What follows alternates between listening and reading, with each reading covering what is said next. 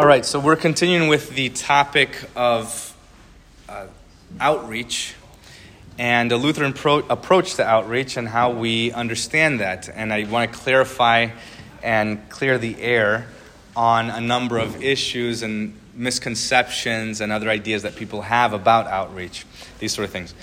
Uh, so this next chapter part is on motives and approach. And I think this is very, very important because we have to understand what we're talking about, get this right before doing anything. And motives is what, what your intention is. So just to give some context here, uh, there has been a decline in church membership uh, in the United States. Uh, in nineteen thirty-seven, Gallup took uh, their, their polls, and they found that seventy-three percent of people were members of a church and regularly attended. So they would come to church regularly, uh, show up every Sunday. This is excluding people who show up on Christmas and Easter, things like this.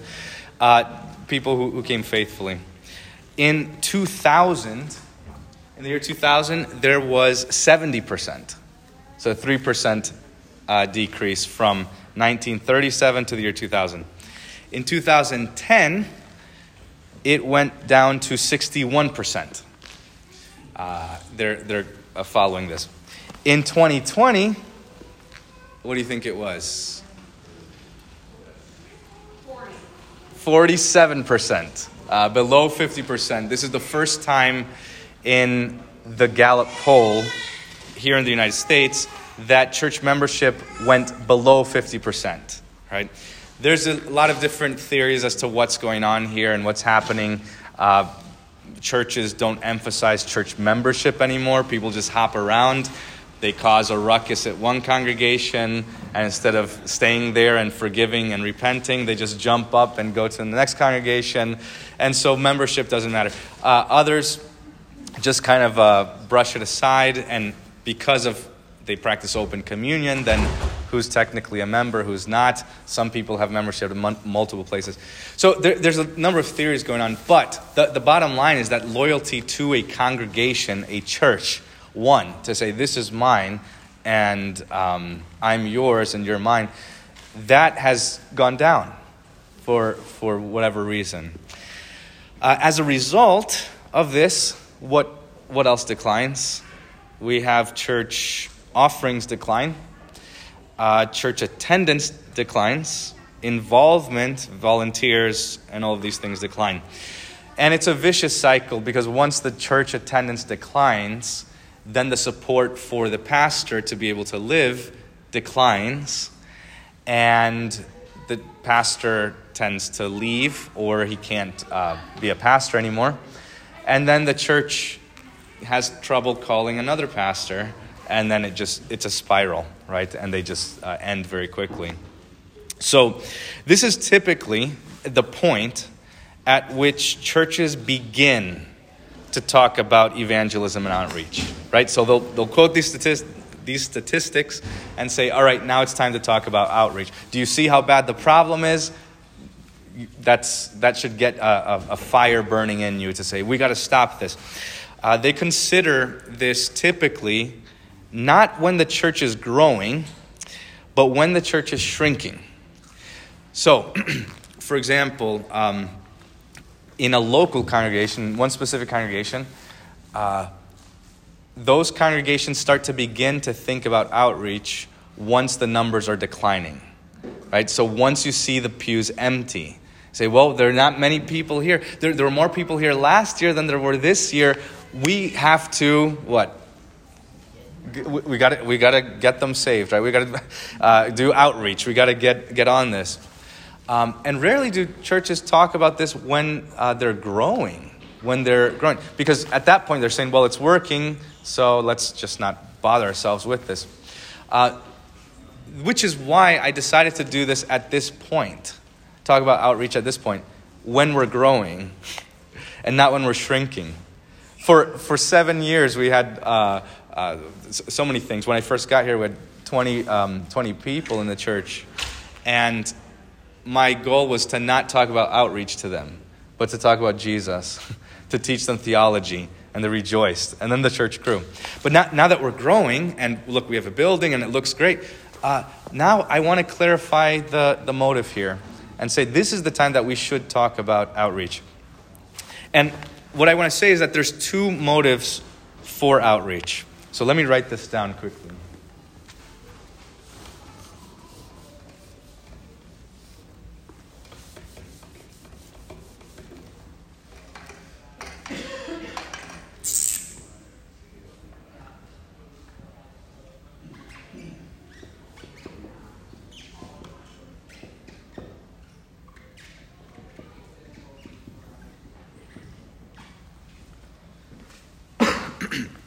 There are selfish motives and selfless motives. A selfish motive is this.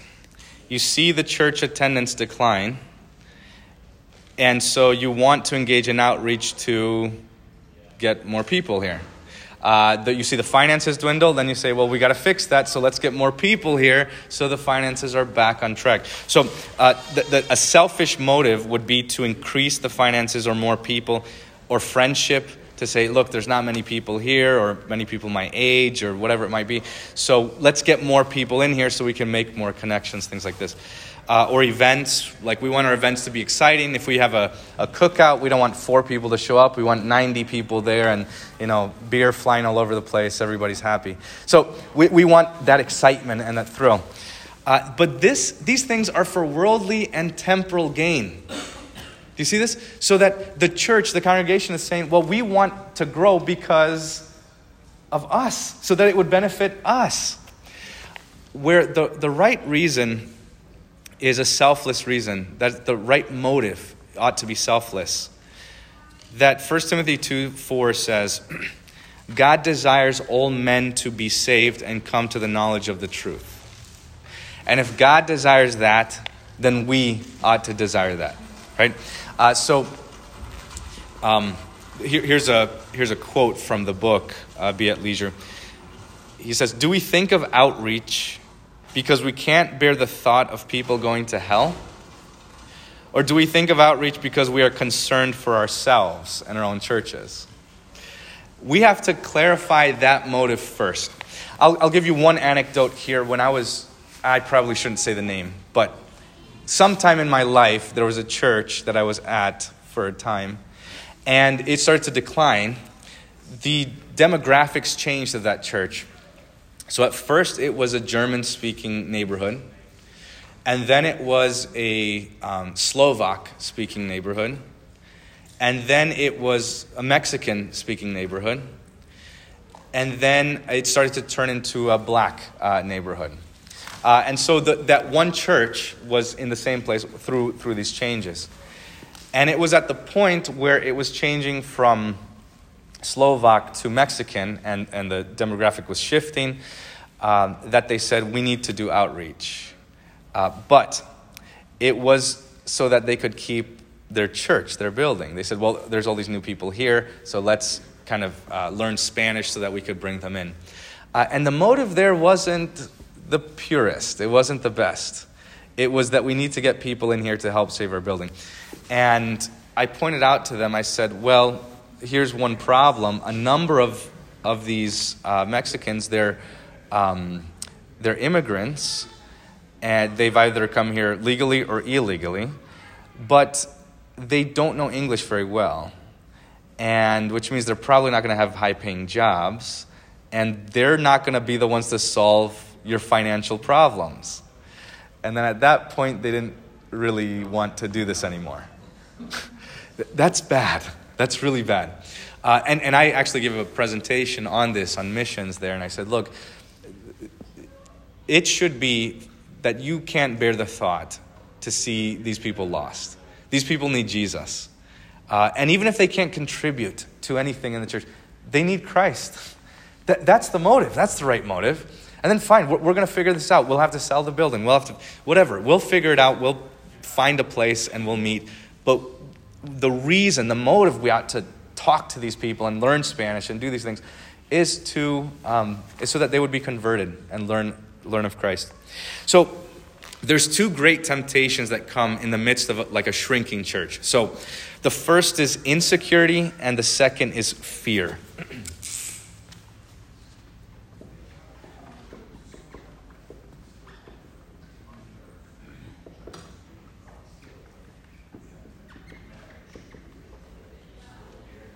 Uh, so insecurity. So the source of insecurity comes from uh, this, that it's, it's a tension between what we expect the church to look like versus what the church actually looks like. So there, there's a tension there. And so we say, well, I have a, an idea of what it ought to be. And then I look and I don't see that idea. And so there's an insecurity that uh, comes upon people. So we're insecure about what it looks like. Um, if you know this, if pe- people who are insecure constantly change who they are, um, what they wear, what they do based on other people's views of them and things like this. Um, they'll, they'll, they don't want to offend anybody. They, they want to cater to people. Uh, and I want to explain this a little bit more about, I want to talk about what the church should look like and cl- uh, rectify that first before we talk about anything else. Have you guys heard of the distinction between the theology of glory and the theology of the cross? Yes? Okay. The theology of glory is what? Can somebody tell me?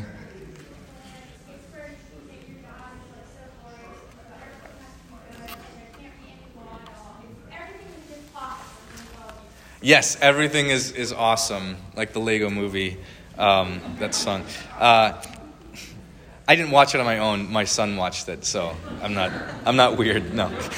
um, so the, the church is, the theology of glory is that uh, everything ought to be glorious, exactly like, like you said. So the church is victorious, the church is glorious, it's it's ought to be filled to the brim, uh, there ought to be, you know, happiness and joy, and there's no problems going on, uh, there's there's movement and excitement. And so that's the idea of a glorious church. And then there's a theology of the cross, which is what we are as Lutherans, uh, that there's suffering as a Christian. And that in the Christian life, it's not going to look nice. Um, and so what we see is that the church is kind of, uh, looks pathetic oftentimes. And it looks weak and small. And um, like it's, it's not going to make it. Like it's impoverished. Right, in the side of the world. That's what the church will look like a lot of the times, uh, many of the times. But the point is, is that in the theology of the cross is that the church is victorious even in the midst of shame, even while it's hidden beneath sadness and persecution, boredom, things like this. Uh, even in dwindling numbers, the church is is growing, uh, if, if you can believe it. So Jesus himself tells us what the church will look like. So I'm not making this up. We get this straight from the scriptures. We say, well, what is the church supposed to look like? John three, uh, nineteen through twenty, Jesus says, and this is the judgment. The light himself has come into the world, and people loved the darkness rather than the light because their works were evil. For everyone who does wicked things hates the light and does not come to the light, lest his work should be exposed. Is the church going to be loved by the world? No. Is it going to be liked by the world? No. Uh, John sixteen two. They will, he's talking about the church, they will put you out of the synagogues. Indeed, the hour is coming when whoever kills you will think he is offering service to God. Well, why are they putting them out of the synagogues? It's not because they're uh, disruptive in the service or things like this. It's because of doctrine. That's why they're being kicked out. That the day is coming. Well, you see this in church splits, that people who confess the truth and say, well, this is what the scriptures say, this is what the Bible says, and they're cast out of the church. The church split over that. And this is a prophecy that's happening before our very eyes. I, I think recently, what was it, the Methodist Church just split? Um, Steve would know this. Yeah, so they split on what marriage is and what if male and female is. On that, on what God says it is. And so they split over this thing. Um, uh, th- and they're put out of the synagogues for holding to what the Bible says. Uh, First John three thirteen, it says this, don't be surprised, brothers, that the world hates you. It's it's not even it's not even that the world doesn't love us. It's that they hate us. It's not that they, they're they're indifferent or apathetic to churches and the and the word of God. It's just they don't want you to say it. They hate when you speak it, which is why people lose their jobs when they speak these things and when they assert, "Hey, a man is a man. Men are males. Males are men. Women are female." And then they lose their job for, for this. Uh, John fifteen eighteen. If the world hates you, remember that it hated me first. If you were of the world, it would love you as its own. Instead, the world hates you because you're not of the world, but I have chosen you out of the world. Therefore, the world hates you. In other words, the problem here, or the point is that the church is not going to look as glorious and successful as people want it to look like. It's going to look not very uh, successful. But the comfort is that Jesus, too, was despised and lowly. And yet, he accomplished our salvation while he was poor and lowly. Uh, he and he will accomplish the salvation of, of those who would believe in him, of his elect, through his church, even when the church is despised and lowly. When the church looks small and impoverished and useless and worthless to the world, that is when God is accomplishing his work. Um, I want to read you this this uh, quote, a, a, a paragraph here from the text. It's really good. And it explains why the church isn't desperate to try and win the favor of the world, right? As a church, we're not saying, we're not surveying the community and saying, well, what do you guys want to see in a church? What, what kind of things? They don't, they don't know. They, they don't know what the church is. I, I can tell you what the, look at what Jesus said. This is what you need. I know you don't feel that you need this, but you need this. You need the forgiveness of sins more than anything, more than you need bread and air. You need the forgiveness of sins. And I can show you. We can all show you. This is what the scriptures say. So, but the problem is if, if we take this mentality of, well, in order to get the strangers of the world here in this church and convert them, then we got to make the church palatable to them. So what do we do? Well, a lot of those surveys come back and say, you guys are too judgmental. What does that mean? What, like, we can't talk about sin at all? Um, you guys are, the service is stuffy and boring. Well, you don't know it. You don't know it. The service is deeply meaningful. It's beautiful. It's the most exciting thing. If you knew what was going on. So uh, this is the analogy I oftentimes use. Um, uh, Avengers Endgame, right? You, you guys see this movie?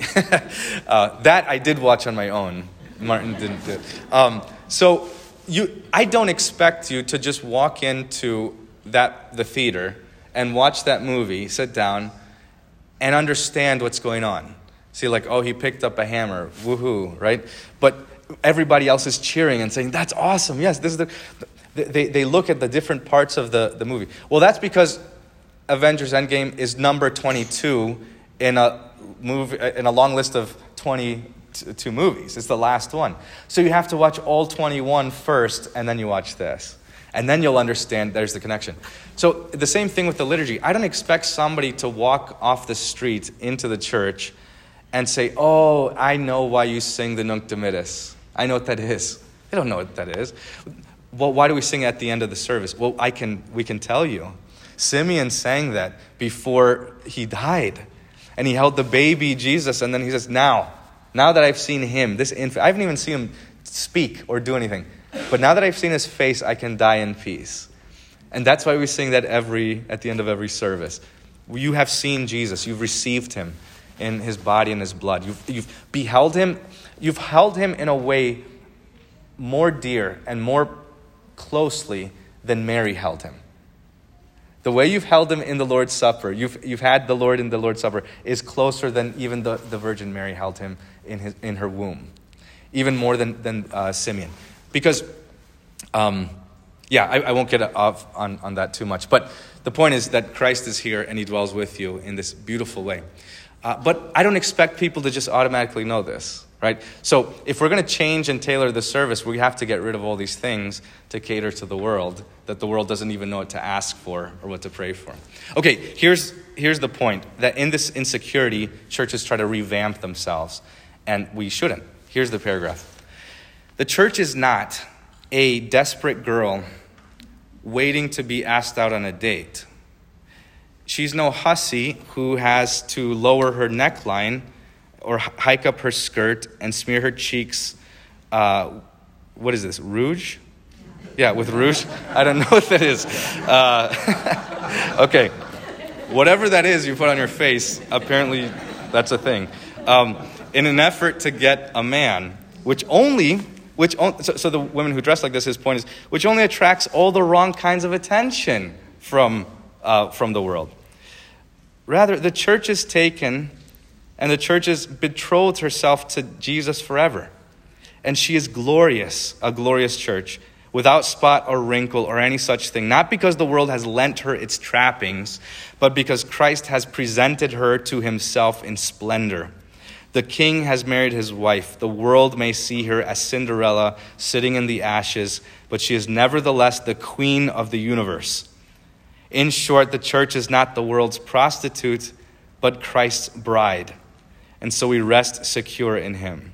That, that's beautiful. So that the church ought to be confident in what, not trying to gain the favor of the world, but just be confident, just confess. Say, well, this, this is what we are. This is what the service is. And uh, well, I'll teach you. If you don't care to learn, then okay. I, I can't force anybody to learn anything. So that's the first thing, is in the midst of insecurity, people do kind of silly things. The second thing is fear. uh, the source of the fear comes from doubting Jesus' words. When Jesus says that the church will endure forever, people think here that Jesus won't take care of the church. So that means what? We have to. We have to take care of the church. God won't, God, he's not taking care of us, but we're going to take it into our own hands. Look at what Jesus himself says in Matthew sixteen. He tells his, this to his, uh, his uh, apostles, or his disciples at the time. He says, I will build my church. I will build my church, and the gates of hell will not prevail against her. Um, who builds the church? Only Christ. And how does he do it? On the proclamation of the gospel. And that's how he builds his church. Uh, Article eight or Article seven of the Augsburg Confession on the church says this, and it's a beautiful line. It says, our churches teach that one holy church is to remain forever. The church is the congregation of saints in which the gospel is purely taught and the sacraments are rightly administered. This means that as much as the church may seem to be in decline, she can't be in decline. In other words, the church is not dying and cannot die and will not die, if you can believe this. I, we, we look at our political situations and we look at these things and say, oh, you know, they're going to eradicate Christianity. It's never going to happen. Christ will return, um, but it's never going to happen. The church will never die, Some, which, which means somewhere in the world, there is going to be a gathering of Christians who are hearing the pure word of God, gathering around the sacrament, somewhere in the world. That doesn't mean that this particular church will never die. Doesn't mean that uh, the, the the congregation of saints here in Winter Garden that will never lose, or do something financially dumb and then have to close our doors. That doesn't mean that. It means that universally, uh, um, uh, throughout the world, throughout all time, there will always be a gathering of saints, even of two or three people gathered in his name. Um, so I want to make this distinction of the church and the congregation. So let me draw this up.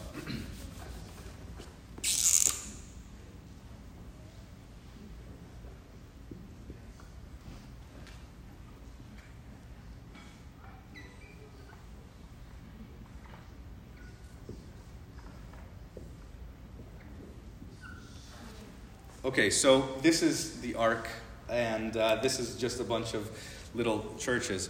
So that the scriptures present the church in two ways. One universally as the church, and then also like um, little uh, little boats. Like each congregation, local congregation is, is a little boat on its own. Um, may, maybe a better drawing is something like this.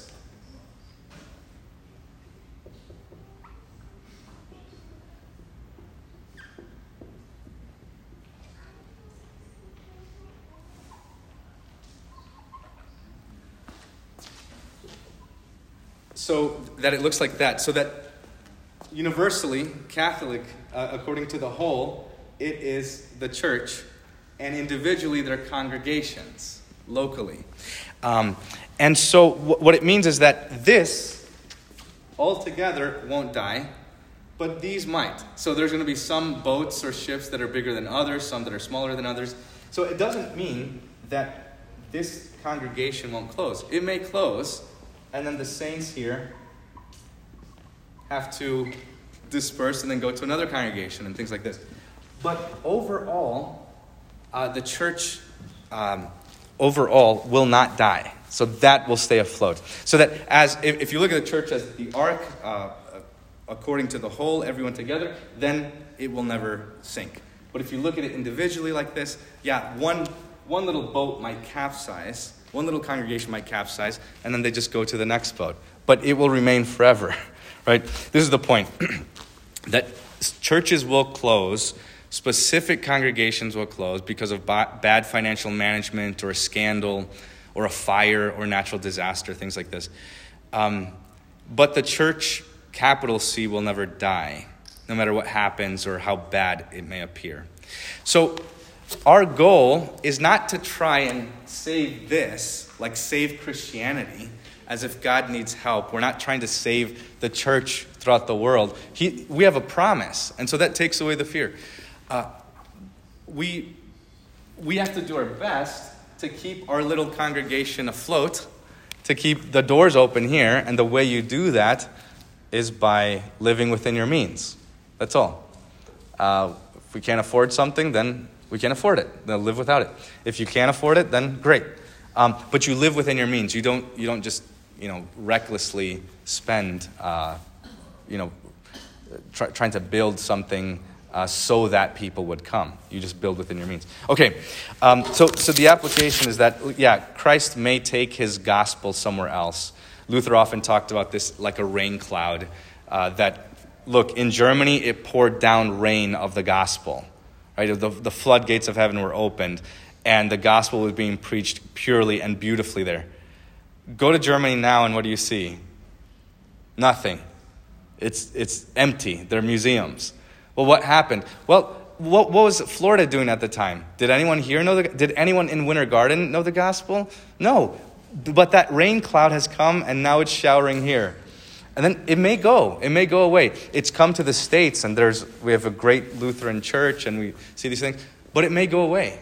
And the United States may become like Europe. It, and now it's going to Africa or Brazil or things like this. But this is the point, is that the, the gospel is traveling around in this way. Um, okay, so with that being said, we're getting close to closing here. I want to talk about the approach. So we talked about the motives. You want to have the right motive, and you don't want to do it out of insecurity, and you don't want to uh, um, partake in outreach out of fear. And we're not doing it for the global church. We're doing it for the local church even, uh, that it would be selfless for the neighbor. But now we say, well, how do we do this? How do we actually accomplish this as a congregation? What do, what do I do as a Christian? Uh, I'm going to show you what is, and then I'll tell you what isn't here.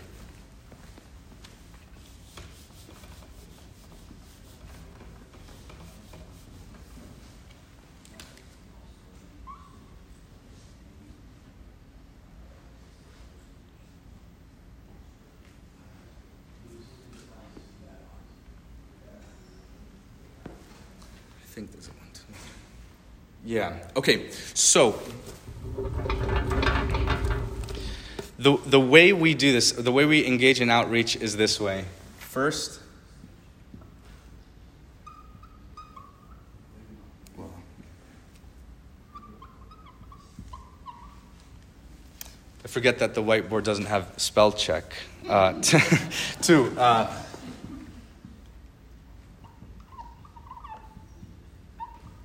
family.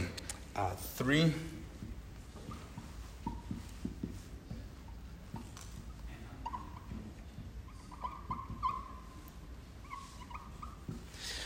And four is, okay, so we would look at it this way. Uh, first is the congregation, or let me let me just write church. You might see it better. First, we begin in the church, and then with the family, and then with the straying, and then with the vocation. And this, it turns everything on its head. Because every every book you're going to read on outreach and evangelism and things like this, how, where do they begin? Sorry? Yeah, out here. They they begin out here. So they begin at the farthest corners of the earth's earth. And they say, well, there, that's what we want to do. We want to save those people. And then what's last? One of the last things is the church or the congregation or even the family. And we... The way Lutherans would understand this is according to the vocation, that you start first in your own congregation. Um, and, and we'll talk about the logistics, why we start there as Lutherans. I'm not saying that this is what everyone has been doing, that Lutherans have been doing this. Uh, I'm just saying that this is what they should be doing. And we haven't. Most of our evangelism efforts have been um, starting out outside. Um, and I'm not... saying that that's not good to try and convert the, the world and, and start in these places uh, or to help them. But it's not where we start. There's a, there's another place to start. And that is within the spheres of our life. So we begin with our own church home. And then we begin with our immediate family, your wife, your children. And then you grow up from there to extended family, to cousins and uh, aunts and uncles and um, I, I don't know, all these different uh, relationships. And then you go to those who are straying from the congregation, those who have fallen away, and then finally to the world. Um, that th- This is then th- the approach that we ought to take. Uh, in the congregation, so, so the point is that you take care of what you have first and then go go go on. And I'll explain this, we'll elaborate on this later. But you start with the congregation, because many people in this congregation are closer to you. Like when I first saw this, I'm like, wait, why is this, why is the church first, then the family second? Well, many people in the congregation are what? Closer to you than family. Why? Because I have relatives who don't believe in Jesus. But you're a bunch of strangers who do. And I'm closer to you than I am to them. We have way more in common. We have, the, we have not just the same blood. We have the blood of Christ running through us. So we start here. And then, and then after the congregation, we, we start with this, this, maybe you could call it inreach, but there's outreach within the congregation. Then the family. So that you would say, should I bother myself trying to convert the people in Papua New Guinea, or should I talk to my wife who doesn't come to church with me? Should I talk to my son who hasn't been here, or my daughter? Well, that's your priority, because guess what? Who can go to Papua New Guinea? Everybody. Guess who is the mother or the father of your son? You, only you. And you you are the only father to your children, and you're the only father who they will ever have. Uh, so you take up that vocation and you start there. Um, yes, it's important. Think of the people of, of, of our, in Africa and everywhere in the world. T- yes, we, we try to support these things. But first, God has called you immediately to your station in life. Okay, then from family, extended family, and then to the straying and say, well, uh, not only do, do I concern myself with my family and my congregation, but there are people who used to be here. There are people who were a part of here, who were sitting next to you in the pews, and they're not right now. What happened to them? Uh, so that we should be concerned about them. To say, sh- should, should we help the people in Africa? Again, in Nigeria, yes, of course, they're our brothers. But at the same time, you have, you're sending money overseas, but you have brothers here right in the same pew who sat next to you, who you know their names, and you can call them, and you can take care of them. Um, and then finally, the strength, and then finally the vocation, and this is, or you could say your, your occupation, um, in your workplace, where you work, uh, the people you, you're around, the people you uh, communicate with, or friends and family, um, or sorry, the associates and uh, uh, you know, acquaintances. You can, you can, you're to talk to them as well. So this is the approach that I'm presenting here, is that we begin in this way and not the other way, which is on the outside and then, and then finally try and work in. We begin in and then we work out. Okay, let me pause here.